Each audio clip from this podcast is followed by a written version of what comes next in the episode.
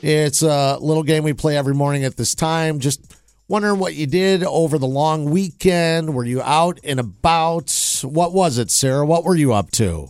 So I bought a smudge pot. So we were testing it out all weekend.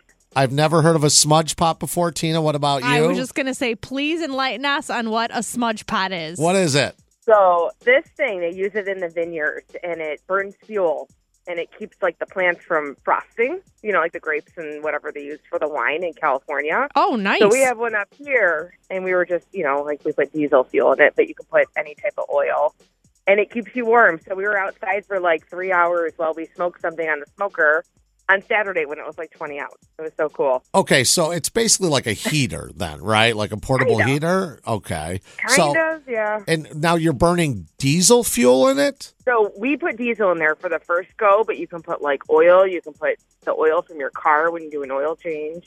Does it smell? I mean, I, I think that's what people would wonder: is you're burning diesel fuel? Right. Like, is there black smoke coming out of it, or No, mm-mm, nope, Huh. and it doesn't smell. So it's like sitting by a campfire without getting the smell of the campfire. oh, Sweet. interesting? I've never, Tina, I've never heard of a smudge pot in my life. I thought I've never heard of it I, either. I thought it was some new uh, kind of like a crock pot or something, you know. But clearly, no, no. so what'd you guys make on the smoker? We did burn end, so pork belly. It sounds like you had a great weekend. Yeah. it sounds like a nice weekend. You were warm and you, your belly was warm. You had some good food. So we're gonna hook you up with a gift card to Uprooted in McHenry off of 120. Okay. Awesome, thank you. The final question, Sarah. What's the name of the game? You got to get up pretty early in the morning.